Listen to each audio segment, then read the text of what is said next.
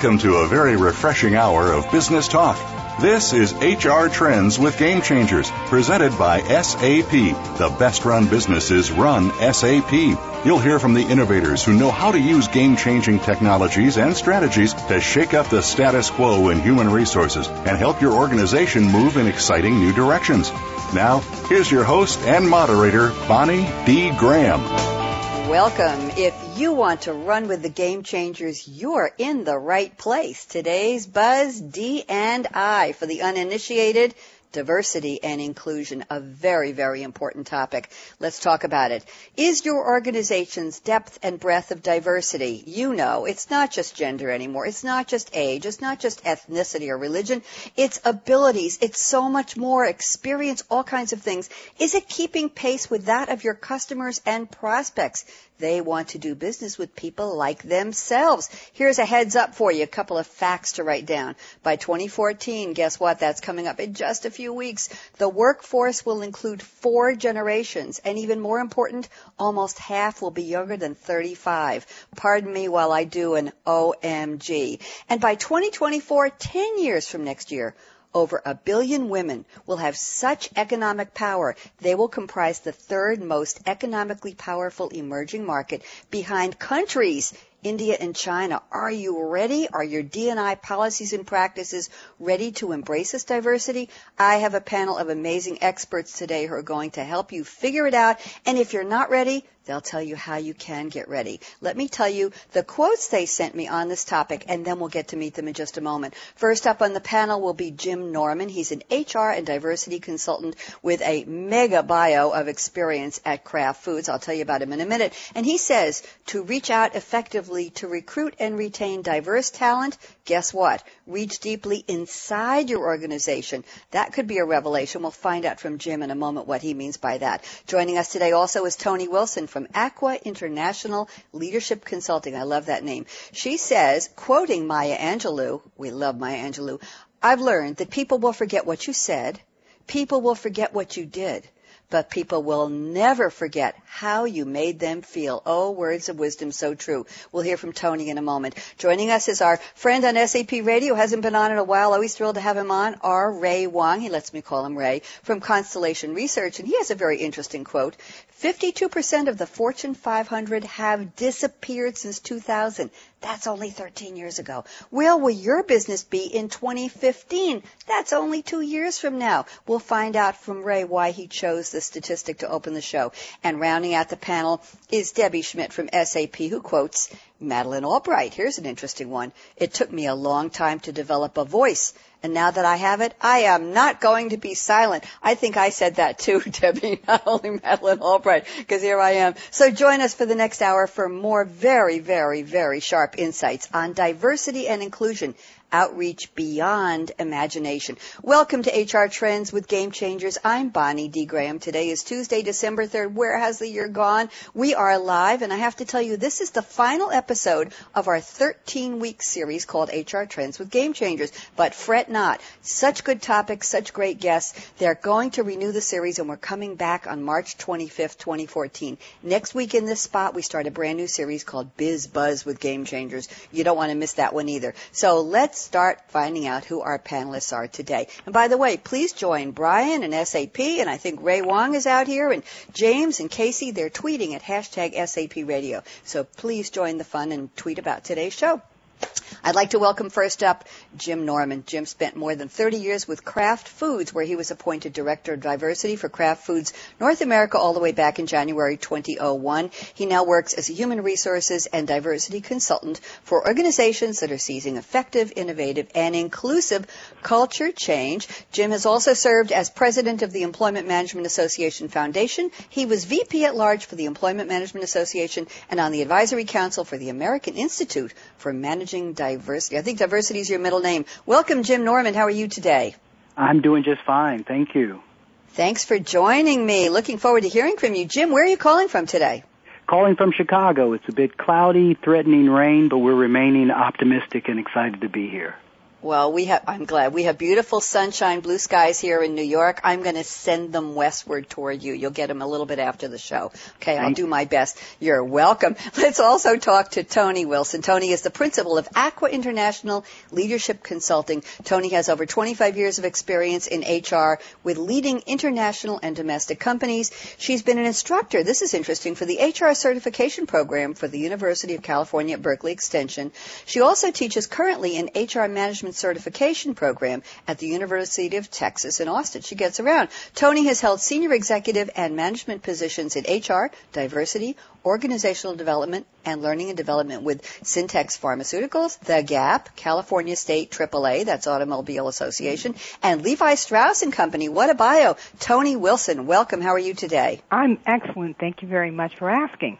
I'm glad. Where are you calling from, Toni? I'm actually in Arkansas, and I am uh, hoping that it's not going to snow and that I'll be able to get back to Austin tomorrow. Okay, well, it sounds like snow is, is in the works there. Well, we'll send a little sunshine and dry weather your way. Thanks so much for joining us today, Toni. And let's turn to Ray Wang. Ray is principal, Ray, do I have to tell people who you are after all this time? Principal analyst, founder, and chairman of Constellation Research. He is also the author of the very popular enterprise software blog, A Software Insider's Point of View, with millions on millions of page views a year. Ray's blog provides insight into how disruptive technologies and new business models, I think that's what we're talking talking about today, impact the enterprise. Ray also advises Global 2000 companies on business strategy and technology selection. He's a regular contributor to Harvard Business Review. He's well quoted in the Wall Street Journal, Forbes, Bloomberg, CNBC, Reuters, IDG News, and other outlets. You're a busy guy. How are you, Ray? I'm really good. How you doing? I'm um, wonderful. So nice to talk to you. It's been what, almost a year, I think? It's been a while. It's been since the last trends piece, I think. I know, and you sent us uh, Holger Mueller, and you sent us Alan Lepofsky this year for some of our shows for HR Trends. Thank you, Ray. Where are you calling from, and what's the weather? You know what I want. I'm in Hot Atlanta, but it's soupy, foggy, and uh, hopefully going to warm up a little. I hope so too, but it is winter, Ray. Come on, it's December, so what can we hope for? Thanks for joining me, and let's round out the panel with Debbie Schmidt. She's the Chief Operating Officer, COO, and Head of Transformation Office for SAP's Global Strategic Industries. That unit comprises retail, financial services, public services, and telco. Debbie's a member of SAP's Global Leadership Team for Strategic Industries. She previously served as, she loves the title COO, she was COO and Head of Transformation Office for Financial Services services. She's also an active executive sponsor for the SAP Business Women's Network and a member of the SAP Global Customer Operations Diversity Committee. I want to hear about that. Debbie volunteers as a mentor to SAP employees, and she's part of Menttium, a corporate mentoring organization. Welcome, Debbie Schmidt. How are you today? Very good. Thank you. Thank you for joining me. Where are you calling from, Debbie? I'm actually calling from Philadelphia. A few hours ago I was in Chicago, but now I'm in Philly in our corporate headquarters. You get around. Glad to have you on the phone. Is your weather like mine? Crisp and blue skies and beautiful here on Long Island? I think it's a little overcast here. I don't. Oh, I stole the like sunshine we stole the sunshine. I'm sorry about that. New York, thank you. Okay, let's go into our opening monologue. Let's take these quotes apart. Jim Norman, HR and diversity consultant. To reach out effectively to recruit and retain diverse talent, and our topic is D&I outreach beyond imagination today, Jim. Reach deeply inside your organization. Tell me, Jim, why should people reach inside their organization? What will they find? Well, the first thing I think taking advantage of the strong relationships inside the organization, building strong strategic partnerships that leverage your employee resource groups if you have them, strong mm-hmm. forms uh, tight connections with your talent acquisition teams, as well as engage your leaders and employees to recruit new talent to the organization and help retain and develop that talent. Interesting. Do you think that people, organizations today, Jim, have hidden diversity they haven't even tapped, that perhaps they're not getting people to speak enough about their diverse experience, about their backgrounds, that perhaps they are rich in D&I, they just don't know it? Is that a possibility? I think that's true. Um, as we've uh, increased kind of the workload and more technology, we've taken kind of conversation and dialogue out of the organization and less of an opportunity to really explore the backgrounds, experiences, and perspectives of employees. So we've got to find ways to do a better job of that consistently to drive innovation. I think we just had our first aha moment of the show. And I know one of the other guests talks about we are almost dehumanizing the workforce with automation. I think that's something Ray told me before the show, but we'll get to that later. Thank you, Jim. Good revelations. Toni Wilson, you quoted the wonderful Maya Angelou. I've learned that people will forget what you said. They'll forget what you did, but people will never forget how you made them feel. It still matters. Toni, talk to me. Um, I chose that, that quote because um, diversity and inclusion is about uh, an experience that not only employees have but customers have as well. And the extent to which people feel um, valued, feel acknowledged, um, feel that they are treated with respect, I think has a direct correlation to the extent that they um, engage and give you 200%. In the case of the consumer, um, whether they become loyal to your brand, loyal to your product, loyal to your company. So how we make people feel is important. Toni, does that go back to my comment in my monologue when I opened the show? I said people want to do business with people like themselves. Is that what we're talking about? Yeah, and they want to feel that um, the person that they're dealing with on the other end of the phone or the person across from them in the room understands who they are, what they want, what's important to them, and that what they have to say um, is is meaningful and relevant. Yes, I, I think Seth Godin at some point in one of his uh, many books and diatribes said something like, "We want to matter." That's what social networking is all about. We want to matter. We want people to care who we are. Thank you very much, Ray Wang. Let's get to this very powerful statistic. It's almost scary. 52% of the Fortune 500 have disappeared since 2000, and you posed the question, where will your business be in 2015? Relate this to diversity for me, please, Ray Wang. This is really important. We're seeing massive changes in organizations, and part of the reason is there hasn't been a diversity of ideas, there hasn't been a diversity of um, thought processes, and what that's done is that's turned these companies into stale, monolithic companies that haven't been agile, that haven't been able to respond to changing trends, changing work dynamics, and all this plays a big role. And, and this is everything from digital proficiency to, you know, cultural diversity to, you know, just different ways of looking at things. You don't want a place that's all engineers or a place that's all poets. I mean, you need a good mix to really be agile enough. I want to see the workplace with the engineers and the poets mixed in, Ray. I think that would be a very interesting place to work. But, but more to the point, I think it was you who told me before the show something about we, we really automated the workforce. And is, is that, do you agree with uh, what Jim and Toni were saying, that we really aren't having conversations with people in terms of what is the diversity that's already inside the organizations? And perhaps if we don't know what we have, Ray, how will we know what we want to bring on board? Talk to me about that for just a moment. That's a great point. We're seeing that in all different areas. Let's just take one thing, such as age, right? There's a lot of knowledge mm-hmm. inside organizations, and we're not even being able to mentor individuals across the board. So new hires mentored with people that have been seasoned um, employees for the last 30, 40 years, bringing them together to kind of share those experiences and actually move an organization forward. If you take, for example, um, the talent and the richness of individuals and what their other pursuits are, we're all put into little boxes based on the talent or based on the job and role we're in, but it doesn't allow us to expand and grow our careers with other talents that we might bring to the table. So understanding what is inside an organization is very important.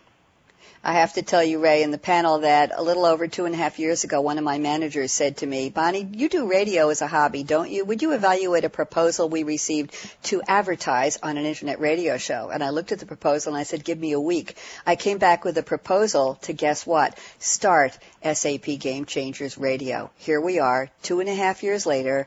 I now am on the media channels team as of December 1st. Radio is my full-time job. We've had over 160 hours of programming and over 500 guests, and I'm thrilled. So somebody was listening, Ray. Somebody, somebody asked me about what I brought to the table, which had nothing to do with why I was hired, and here we are. So it is alive and well, but maybe not enough. Thank you for indulging me that anecdote. Debbie Schmidt, you probably didn't know that about me. Debbie, you quoted Madeleine Albright. It took me quite a long time to develop a voice, and now that I have it, I am not going to be silent. I bet that's the way she said it. Talk to me about how Madeleine Albright's quote fits our topic. Debbie Schmidt.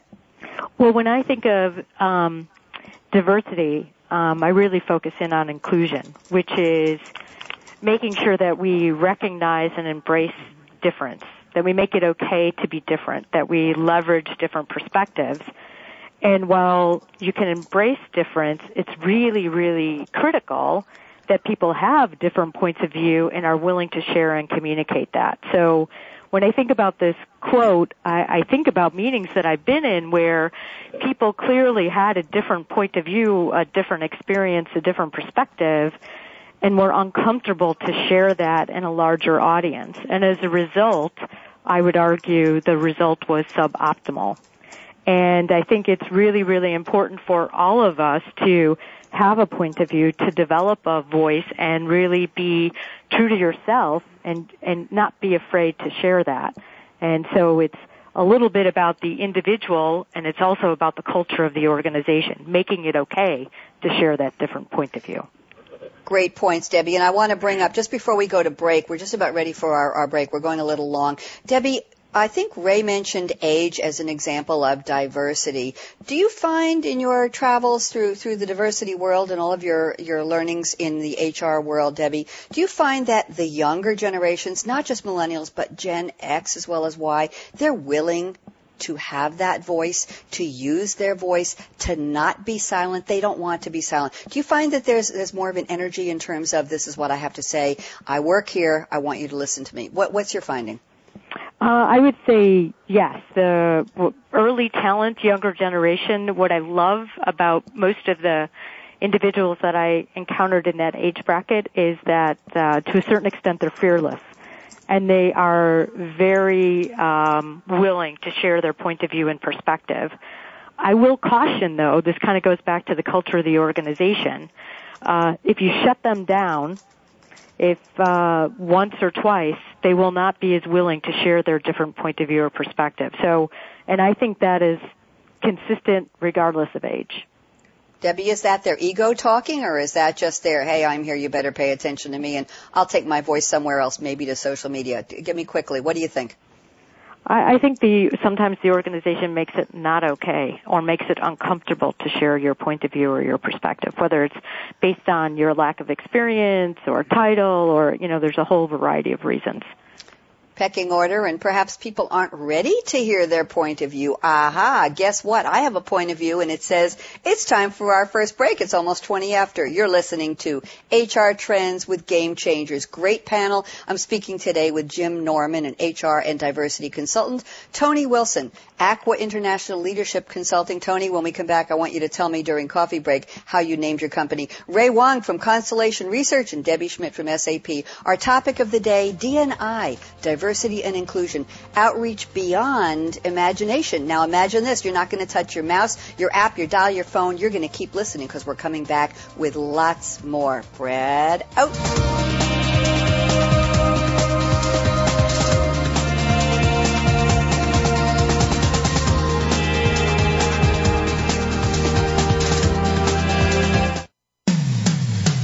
It comes to business, you'll find the experts here. Voice America Business Network. With companies like yours competing aggressively for top talent today, HR tactics must be comprehensive and precise. Today's reality. Your HR department is faced with the demands of a multi-generational and globalized workforce, diversity and inclusion policies, work-life integration challenges, and more. The bottom line, you need to attract and retain the best fit talent to support your strategies and goals, optimize your employee engagement, and become an industry-leading employer of choice. HR Trends with Game Changers is presented by SAP. Visit www.sap.com.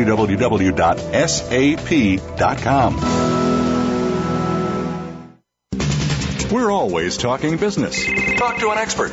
Call now, toll free, 866 472 5790. That's 866 472 5790. Voice America Business Network.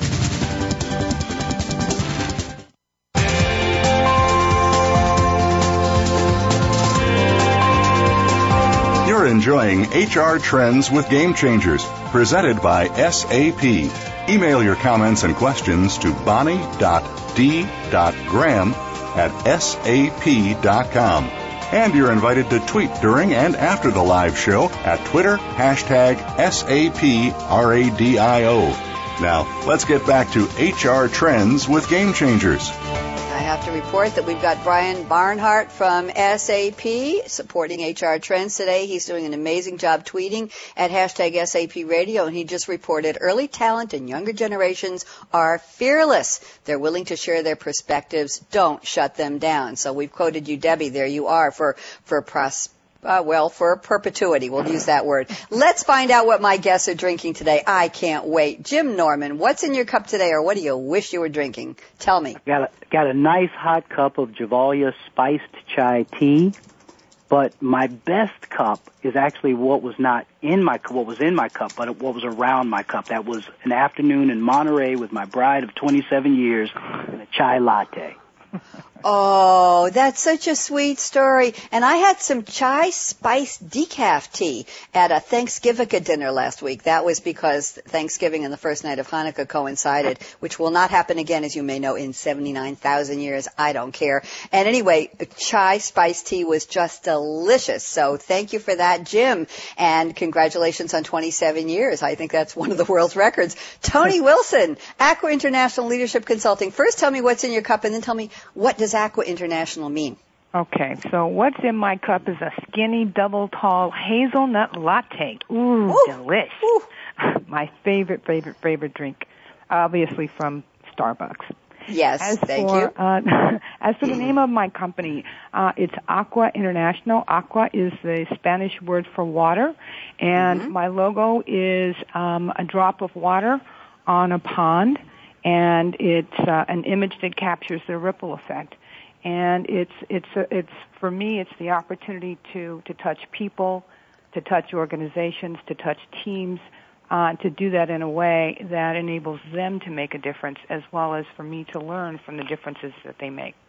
So That's lovely. That's, That's lovely.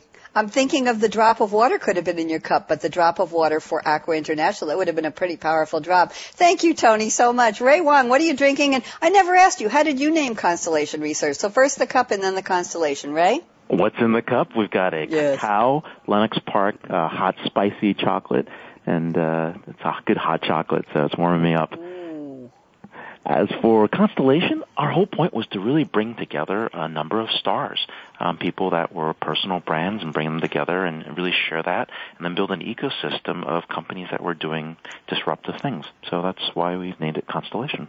I love that. I never asked you. Well, I've known you a couple of years, Ray, and I never thought of a constellation of stars. Very, very nice. Could have been anything. That's good. And Debbie Schmidt, what are you drinking today? I'm actually drinking a cup of Argo green tea white jasmine, which is a blended tea, and it's my favorite tea. Ooh, does it have a brand name so people can find it, Debbie? yeah, it's from Argo, A-R-G-O, which is kind of a little boutique tea place, uh, competitor to Starbucks. But they specialize Okay. in tea. oh, We wish them well.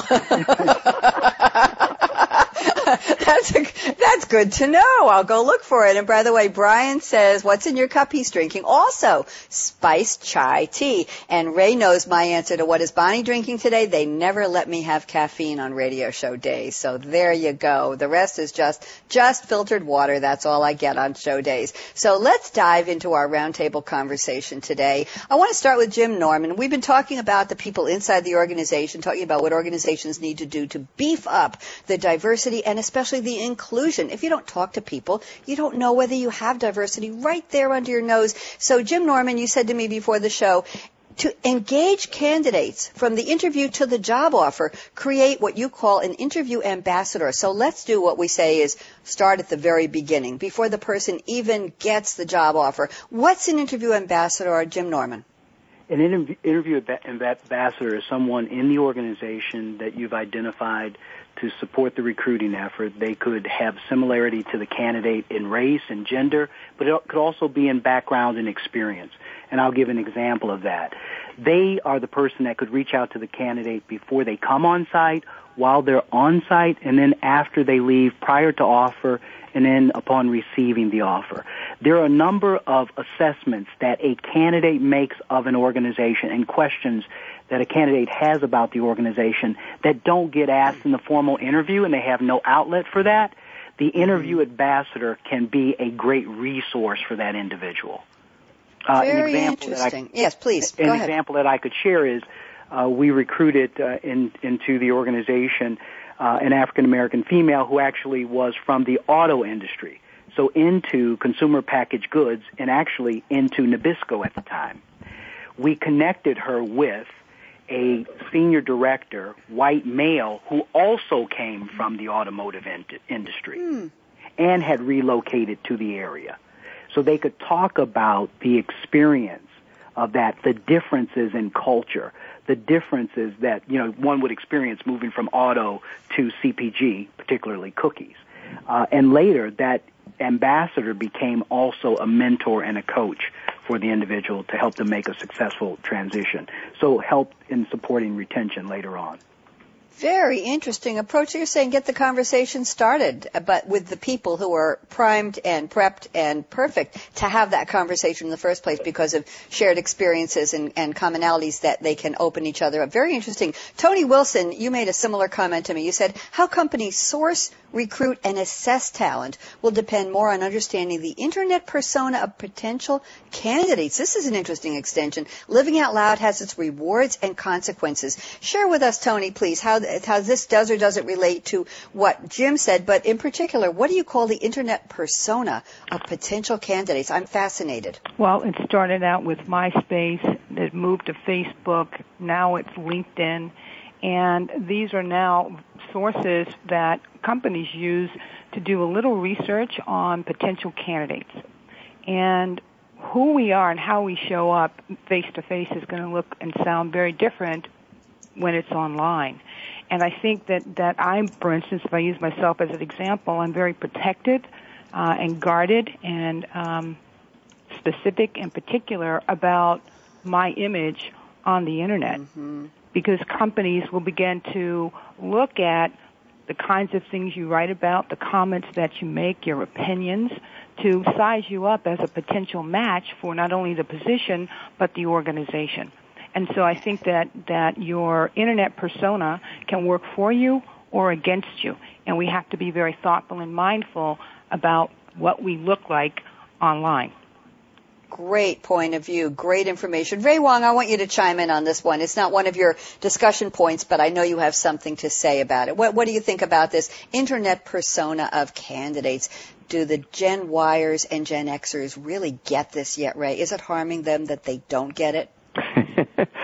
I think we need to look at this really differently, all right? We typically talk about these generations of workers being millennials and Gen Y and Gen X. I actually think that's the wrong way to look at it. I think okay. you want to look at it by digital proficiency. And you've got digital natives. People grew up with the internet. They could be 50, they could be 10, they could be 18, doesn't matter. And you've got digital immigrants, you've got digital voyeurs, you've got digital holdouts, and you got digitally disengaged right? Now, if you fit within any one of those five categories, you might react differently to the statement that you just made. So if you're a digital native, you're like, yeah, whatever, privacy, okay, whatever. But if you're completely digitally disengaged, you're like, oh God, this is horrible. You're leaving a trail. You're leaving this awful digital exhaust that's going to come back and haunt you, right? And I, I think it's really by how proficient you are with the digital world um, that you start to realize this. Now, personally, I wouldn't leave anything there because I grew up in a world where that was not necessary. You want to leave that kind of trail of, you know, what you were doing partying the night before and having mm-hmm. pictures all over the place. That's not what you want to do. But, but I think it is going to become an issue, but I think it changes based on an organization's culture and how digitally proficient they're going to be.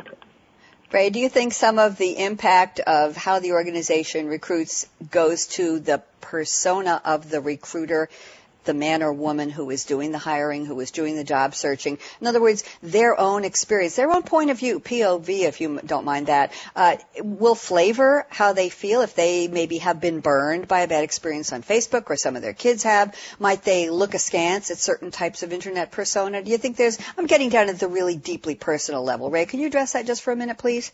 It is, and I think it makes a big difference. What Jim was talking about earlier about having the ambassadors, I think that makes a lot of sense because when you're recruiting from that perspective or when you're bringing people in mm-hmm. from that mm-hmm. perspective and also having someone else to relate with you, you can see exactly what those cultural norms and values are. And, and these cultural norms and values are, are around digital proficiency, not necessarily, you know, about, you know, work ethics, values, those kind of things. I think people look at things differently based on those experiences.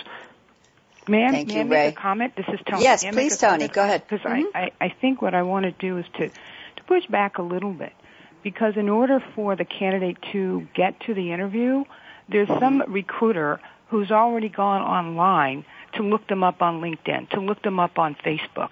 Mm-hmm. And if in that individual's opinion, this is a candidate that they don't think is going to be a good fit for the culture or they their their persona is one that does not add value in a positive way to the organization's reputation, then I think that that the internet and and your your persona could in fact prevent you from even getting to the interview. That's that's that's my my point. That's my And that was what I was trying to bring up too is is the person who's doing the first effort at looking, the first search. Thank you, Toni. Debbie Schmidt, we have to get you in on this, but I want to have you add a historical perspective, please, Debbie. You told me attempts to encourage workplace diversity in the US go back to the early 1960s, 50 years ago, when affirmative action was first introduced to protect races, religions, and later female workforce. So Debbie, talk to us a little bit about, do you think we made progress and, and how does the digital age impact this ability to diversify the workforce? Debbie? So, uh, do I think we made progress? Yes, I do. Um, do I think we made as much progress as I think we should have? Absolutely not. And this kind of gets back to um, earlier. I can't recall who mentioned it. it the difference between policy and practice. I mean, there were many attempts that were really trying to regulate and force diversity, which you can. That's basically quota filling. But that doesn't get us to an inclusive environment where we're recognizing and embracing different points of view and perspective to get to a better outcome.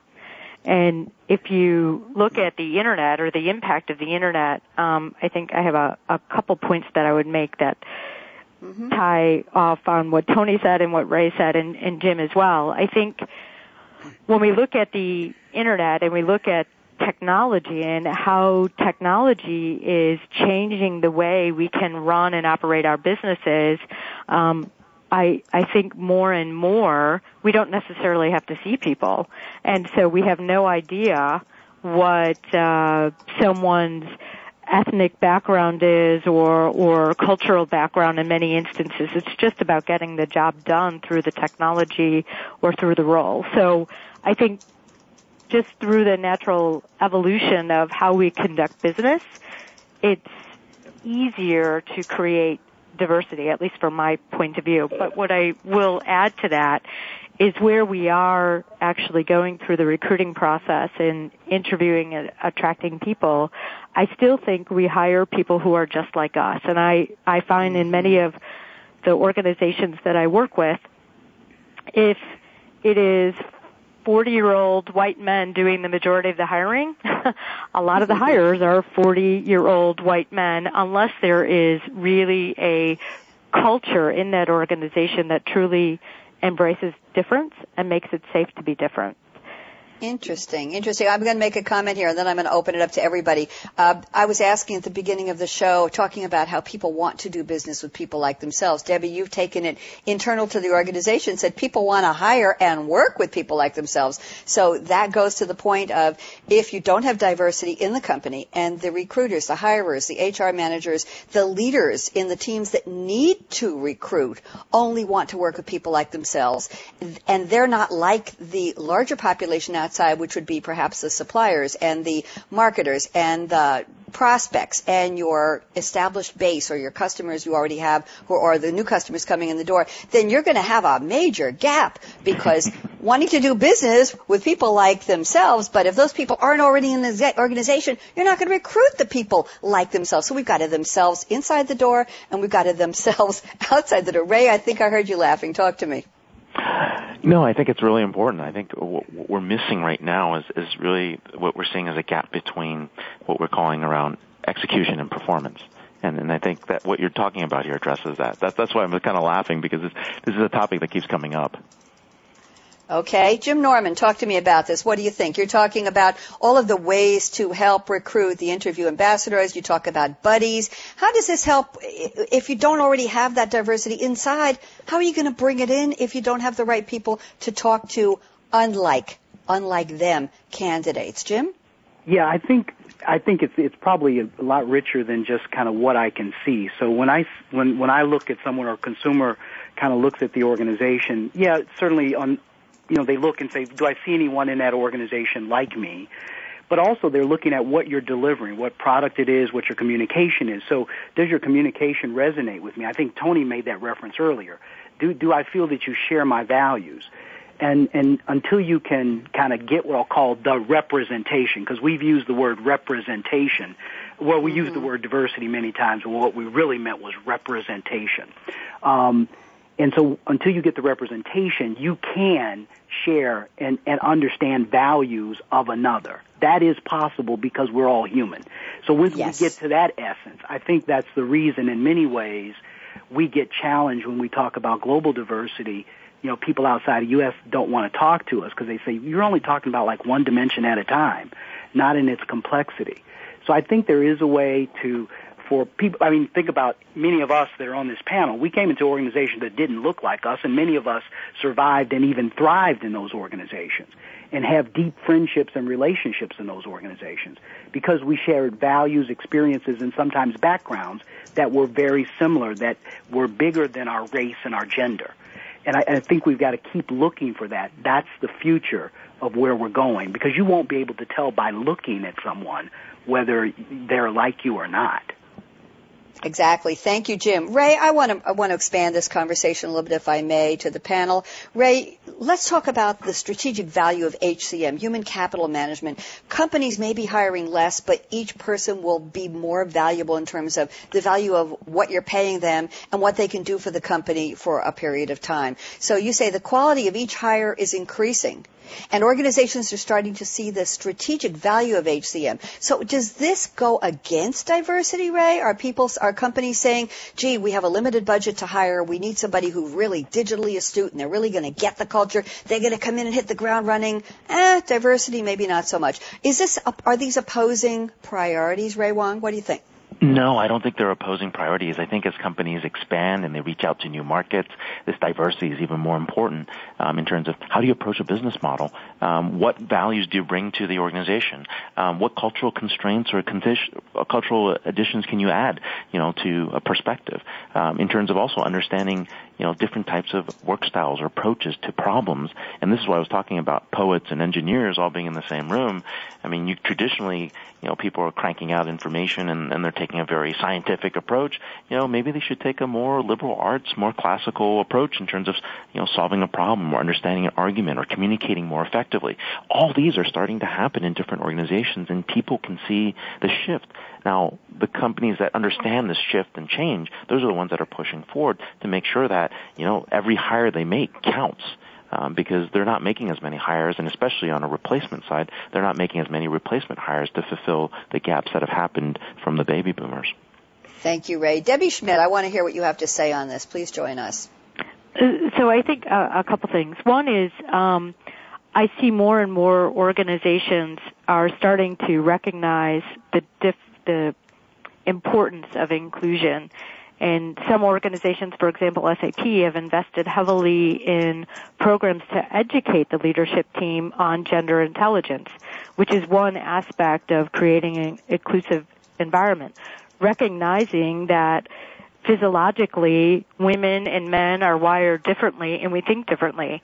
And we see it when we come back from a customer meeting and we do a debrief and the women bring up points that completely um, went past the men and vice versa. And so just in little instances, the more we can help educate our leaders about what difference looks like, um, the better we are able to service and deliver value to our customers, the better we're able to lead our, our teams very interesting. I, I, want to bring up one of your talking points as well, Debbie, and I'm going to ask the whole panel to talk about this. You say diversity and inclusion are not burdens to bear. They're vital for a company's long-term future. Let's talk about attitude. Coming from the top. Change will not happen unless it comes from the top. But if D and I, diversity and inclusion, are seen as a burden. Oh God, we have to do this. There's a law about this and, and our, our customers are asking for this. Do we really have to? Do we really have to? So how do you change the mindset of people at the top of any organization? And Debbie, we talk to our audience of all kinds of companies, all sizes from startups all the way up to big behemoth enterprises around the world. So let's talk about the burden to bear. Is this something that is seen as less of a burden for the smaller company, perhaps the startup, the entrepreneurial phase of business, or is it seen by the larger, more entrenched companies? Oh, damn, do we really have to do this? What's what do you observe, Debbie Schmidt? And then I'm going to ask the rest of the panel, please. So for me, it, it uh, has nothing to do with the size of the organization. Okay. It has to do with the enlightenment enlightenment of the leadership team. So is it a mandate? Is it an HR initiative? Or are you embracing inclusion and creating an inclusive environment because you believe it is a business imperative? That by doing so, you'll be able to drive revenue and bring greater value to the market. Um, so I think it really comes down to culture and the point of view or perspective of the leadership team. Okay, let's get um, Toni Wilson, what do you think? You agree, disagree in um, terms I, of the I, priorities at the um, top? I Talk absolutely. I'm sorry. Go ahead. I was going to say I, I absolutely agree um, with with Debbie that it does start from the top. Uh, I think that that commitment needs to be authentic. I think that diversity practitioners internally and externally um, need to become more adept at um, not only defining the business case but also establishing um, measures that prove the value that diversity and inclusion adds both to the business and to the workforce.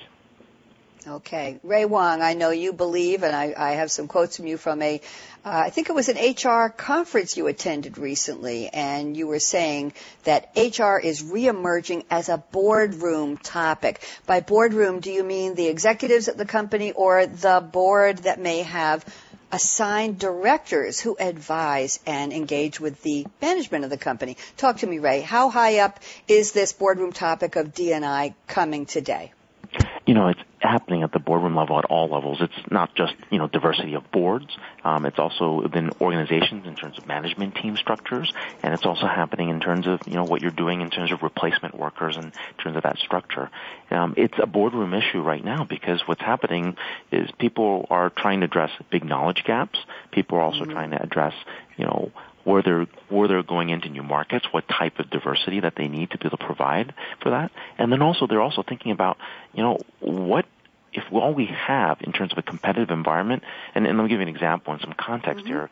I mean, if you're in the fashion business, a knockoff company can take what you put on the runways in Milan out to the stores to Walmart or Target in seven days. Oh. You can't even compete on product innovation and product cycles, right? You look at Samsung, they put out a new phone every 32 days, right? So the speed of innovation on the product side is so quick that you barely have a gap. And so it's coming down to people. It's coming down to the type of people you bring inside your organizations that's giving you a competitive advantage. Those organizations that are traditionally manufacturing, thinking every worker could be replaced, we put them on assembly line.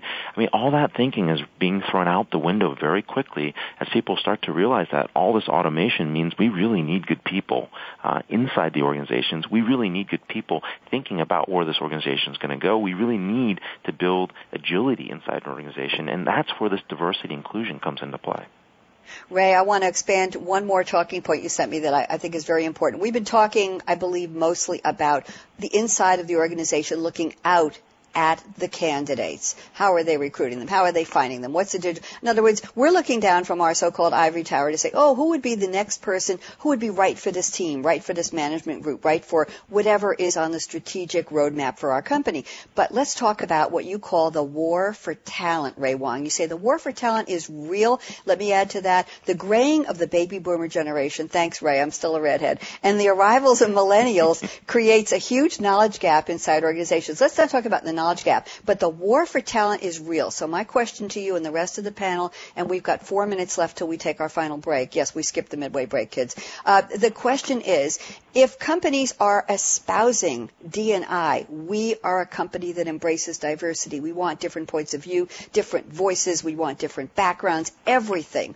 Are they going to be attracting the best talent today, Ray? In other words, is the talent looking for a company that has a rich D&I diversity and inclusion policy and practices? Talk to me.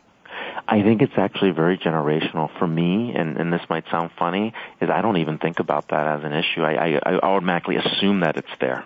so mm. if it's not mm. there, I find it to be a huge gap. Um, I think for other folks, I mean, even younger than myself, I would say that I don't. I think they've grown up in an era in many eh, organizations, and especially in tech, where they've seen that diversity happen right? They've seen the global workplace occur. Um, but what we're not seeing is um, I, I, would say I'll throw another piece of diversity here that's very important. Mm-hmm. We're living in a quarter to quarter, even a month to month culture. We're very short term in thinking. And when we put when I put out that statement, I was thinking about the folks that were planners, people that thought in much longer time periods. They thought about the long term consequences of a policy decision and inside an organization. And I think being able to pair up someone that's got an age gap between 20 and 25 years um, within it, each other is actually very rewarding because for the folks that really have a lot of experience, there's a chance to mentor and impart some knowledge. For the folks that actually are learning, here's a chance to grow their career without feeling they're competing with their bosses on the way up. And I think that's really important as, as you start thinking about that graying of the bo- baby boomer generation and this tribal knowledge that's going away. Tribal knowledge, I like that. Thank you, Ray. Uh, Toni Wilson, you want to comment on what Ray said about the war for talent, the uh, real yeah. war for talent? Yeah, and I, I, actually also want to make a comment about um, the board. Um, I, I, think that, that what we forget is that the board of directors is essentially who the CEO reports to, and that that's the that's the body that holds the CEO accountable for what happens in the business. Mm-hmm. And leading edge organizations in, have decided to um, invest board time and attention to diversity and inclusion by creating um, diversity committees on the board those committees typically focus not just on the demographic makeup of the workforce, um, but they're looking at succession. They're looking at how strong is the pipeline of talent and how diverse is that pipeline of talent um, that the CEO and his or her senior team should be developing and then holding them obviously um, accountable for, for some results in, in that space. So I just I wanted to add that. Um, there's one other comment that I'd like to make, and uh, I, I know we, we are we're moving at a, at a quick pace, but I think it's it's important for um, for me to say this that diversity and inclusion is just that. It is about inclusion, and there is a group that when we typically talk about D&I, we don't put as much emphasis on inviting them to the conversation or the table, and that's the straight white male. We can't talk about inclusion and not include them in the conversation in a, in a constructive and productive and positive way. So I, I, I feel better having having said that. In terms of the war for for for talent, I, I think that Ray is uh, is is actually um, spot on. I think it ties back to his comment about performance and execution. That mm-hmm. uh, those entering the workforce, we talk a little bit about the triple bottom line people, planet, and profit.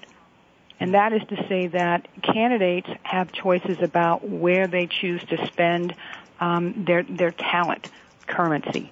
And they're looking at is this an organization where I can make a difference, where my voice is going to be heard, where my talent is going to be maximized? Is this an organization that is also socially responsible and paying attention to its footprint on the planet? And is this an organization that has long-term sustainable um, potential? It's like Jim Collins said, you know, good is the enemy of great.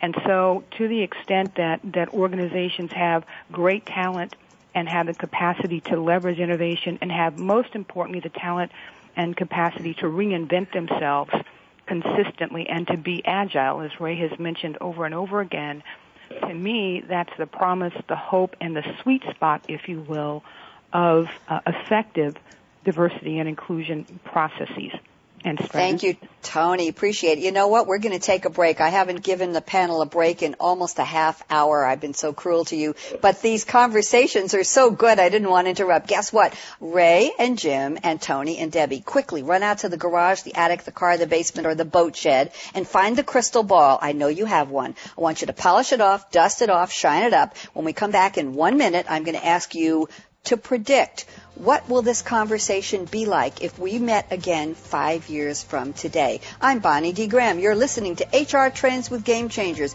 a very meaningful and profound conversation about D&I, diversity and inclusion, outreach beyond imagination, a wealth of knowledge here. Hope you're listening and taking notes. We'll be right back. Don't even think of touching that mouse, that app, that dial. Brad out.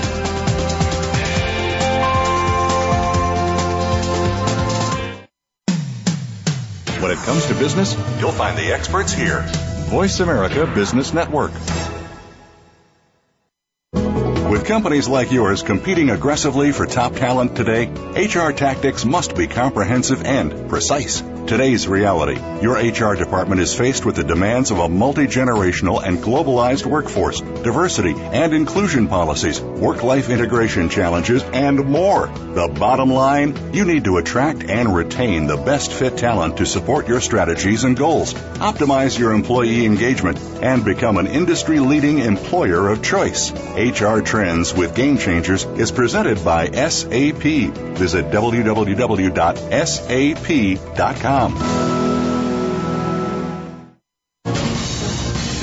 Voice America Business Network, the bottom line in business.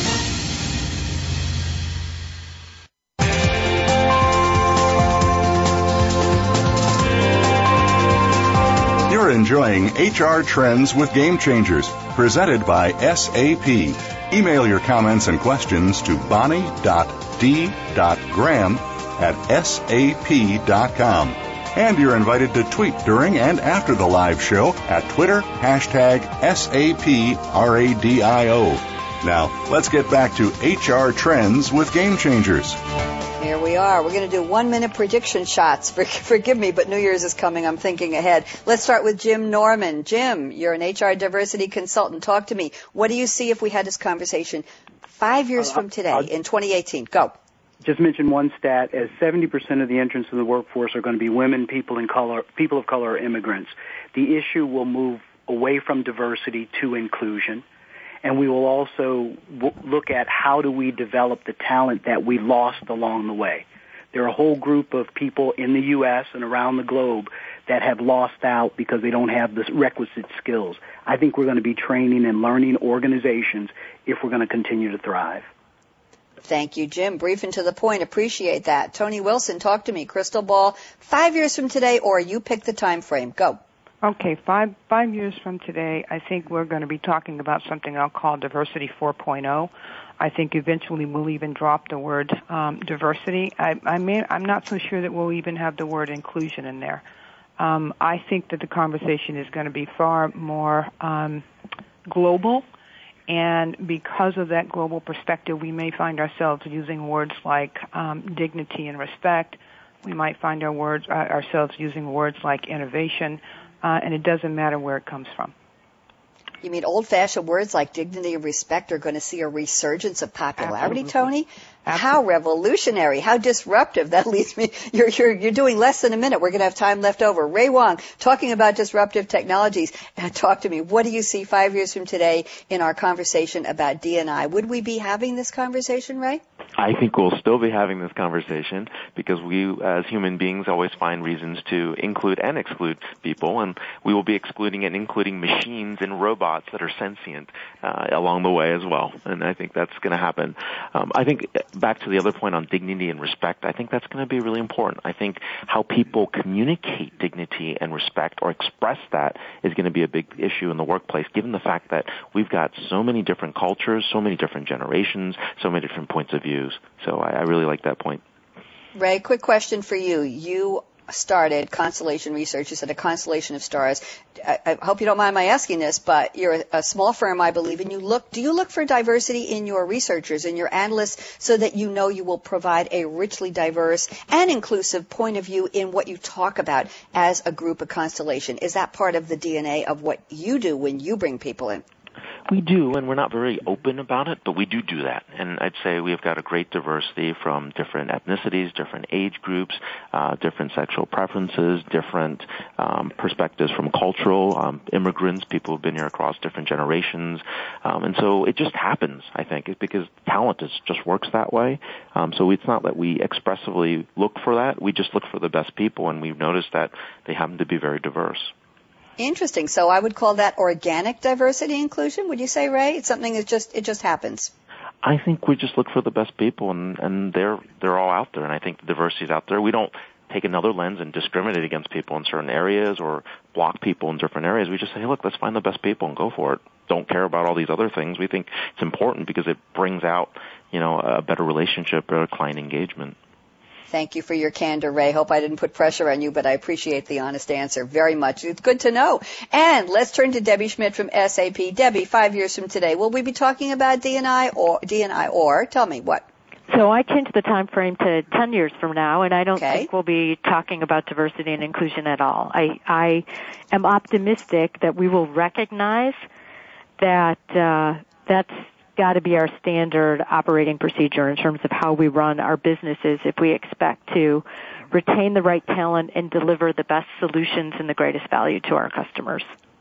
Thank you very much. And you all left me just enough time to do my predictions. Mine are very, very short-sighted. I'm talking about tomorrow. Oh my goodness. tomorrow on Coffee Break with Game Changers, Wednesday, 8 a.m. Pacific, 11 Eastern, I'm going to be talking about a great topic for the holidays, leveraging tech donations. That's technology donations around the world to help transform NGOs and NPOs. It's part one. We had such a big panel that we divided into part one and part two. So we will tackle that tomorrow. Then on Thursday, Startup Focus with Game Changers, we'll talk about the pros and cons of VC funding. You've been funded. What happens when you get in bed with the board? Oh, Bonnie, don't go there. And next Tuesday, in this same spot, Tuesday, 9 a.m. Pacific, 12 Eastern, as I mentioned, we start a brand new series called Biz Buzz with Game Changers. We'll be getting our topics from strategic partners of SAP. The first topic up comes from Accenture, I believe, and the topic will be marketing to millennials. Who, what, why, when, where, and how can you really market to millennials, or are they going to catch on too fast? I want to do shout outs to our wonderful guests today, Jim Norman, Toni Wilson, Ray Wang, Debbie Schmidt. Great thinkers, great speakers. Thank you for being so candid and playing so openly in the sandbox. Had a great time speaking with you. And shout outs to the people who brought us HR Trends with Game Changers. Liz Brenner, thank you so much for sponsoring the series. Tom Flanagan, we miss you, but I know you're out there. You're working on Biz Buzz with me. Brian Barnhart, tweeter extraordinaire. Malcolm Kimberlin, my co-producer overall. Brad and the Business Channel team. And remember, HR Trends returns with brand new episodes on March 25th, 2014. Can you wait for it? Okay, kids, here's my call to action. Fasten your seatbelt. Ray, Toni, Jim, and Debbie. Fasten your seatbelt. What are you waiting for? Go out and be a game changer today. I'm Bonnie D. Graham for HR Trends with Game Changers. See you tomorrow on Coffee Break with Game Changers. Have a great one. Bye bye.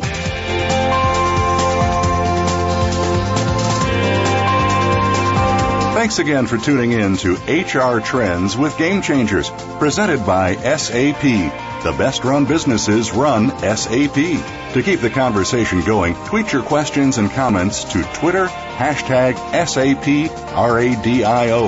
Please join host Bonnie D. Graham again next Tuesday morning at 9 a.m. Pacific Time, 12 noon Eastern Time on the Business Channel.